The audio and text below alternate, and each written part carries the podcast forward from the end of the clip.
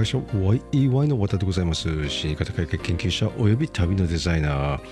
今日は11月17日水曜日になってしまいました。日が変わってしまいました。では行ってみようか。今日は実は言うと新しいマイクロフォンでこれをちょっと収録してます。オーディオテクニカの AT2040 ダイナミックマイクですね。これ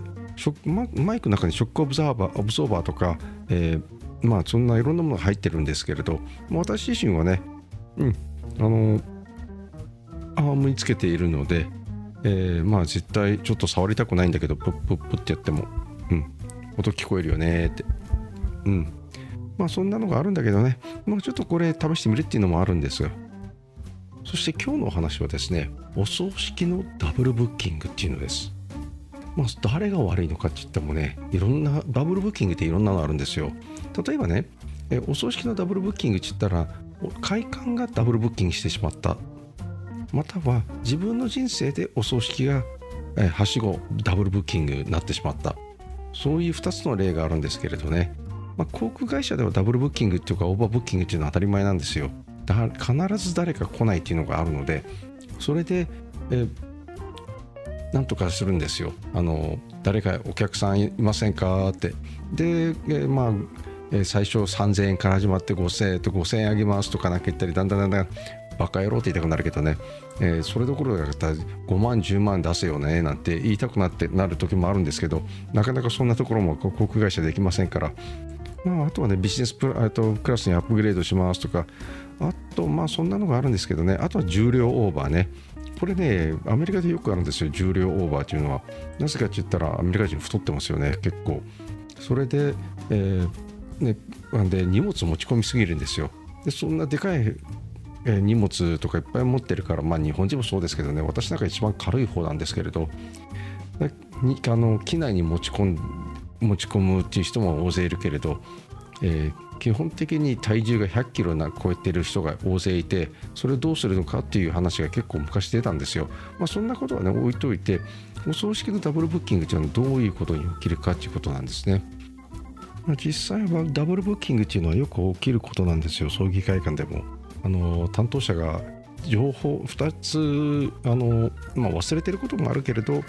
えー、2つ同時に入ってどっちが先に取ったかっていう形ででそんな時に限ってダブルブッキングになったりよくあるのがね結婚式のダブルブッキングっていうのもあるんですよね。結婚式の、え、式場ちゃんと担当者書いてなかったとかね。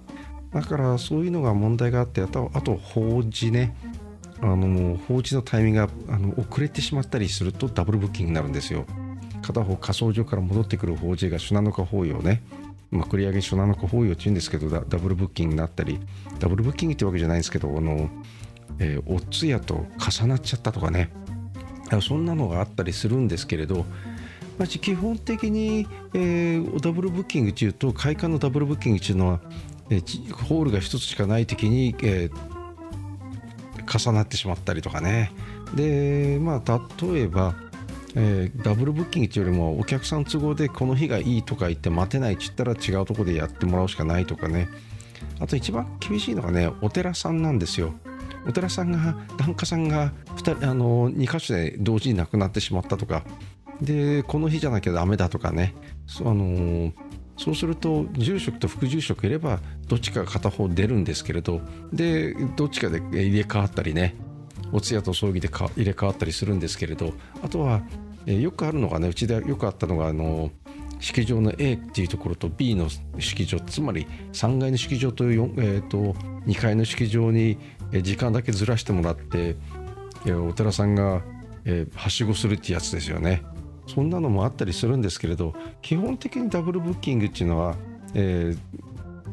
であの難しいことなんですけれど、まあ、自分の人生においてはさえー、友達と誰か取引先が一緒にななあの亡くなったとかあるけれど、ね、それダブルブッキングっていうのかなって、まあ、ダブルブッキングだよね自分にとってみれば、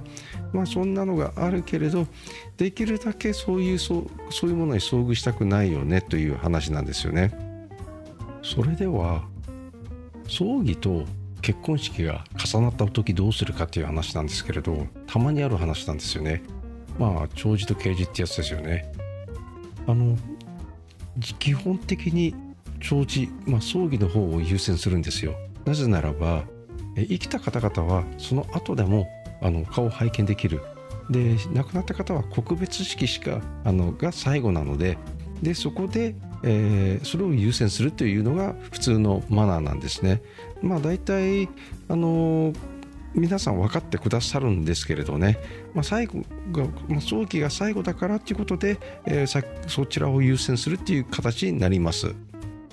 それなら、えー、葬儀と、えー、結婚式が身内で重なった場合どうするのかっていう話にもなるんですよね。そうするとさ昔から、えーまあ、不幸、まあ、